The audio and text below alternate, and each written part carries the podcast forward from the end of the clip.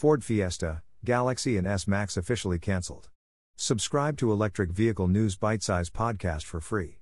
Ford has confirmed it will discontinue next year's best-selling Fiesta, as well as next year's Galaxy and S-Max.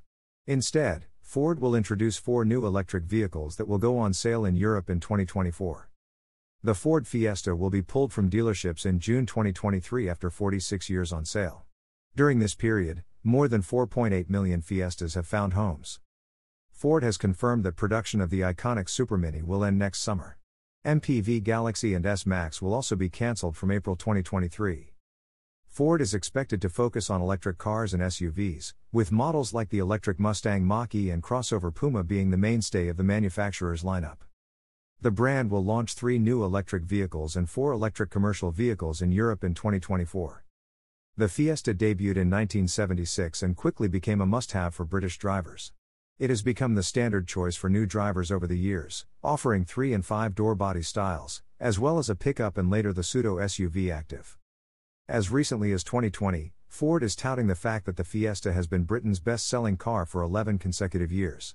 However, with production scheduled to end next summer, new examples of the model could disappear from showrooms entirely by the end of twenty twenty-three.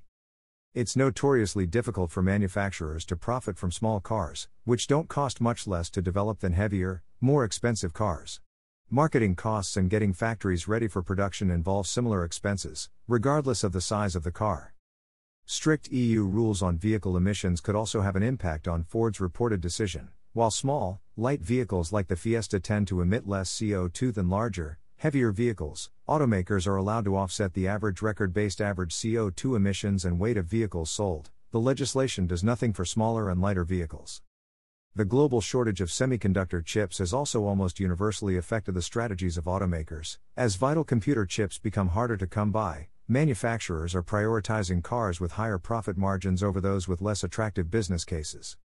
Please give Electric Vehicle News Bitesize Podcast a five-star review to help us grow our audience. Subscribe to the Electric Vehicle News Bitesize Podcast for free on Apple Podcasts, Google Podcasts, Overcast, Deezer, Breaker, Castbox, Pocket Casts, Radio Public, Stitcher, Amazon Music, Audible, Gaana, Samsung Podcasts, Google News and the Electric Vehicle News Bitesize Alexa skill. For more articles and episodes, search France Enters White Gold Rush. Subscribe to Electric Vehicle News Bitesize Podcast for free.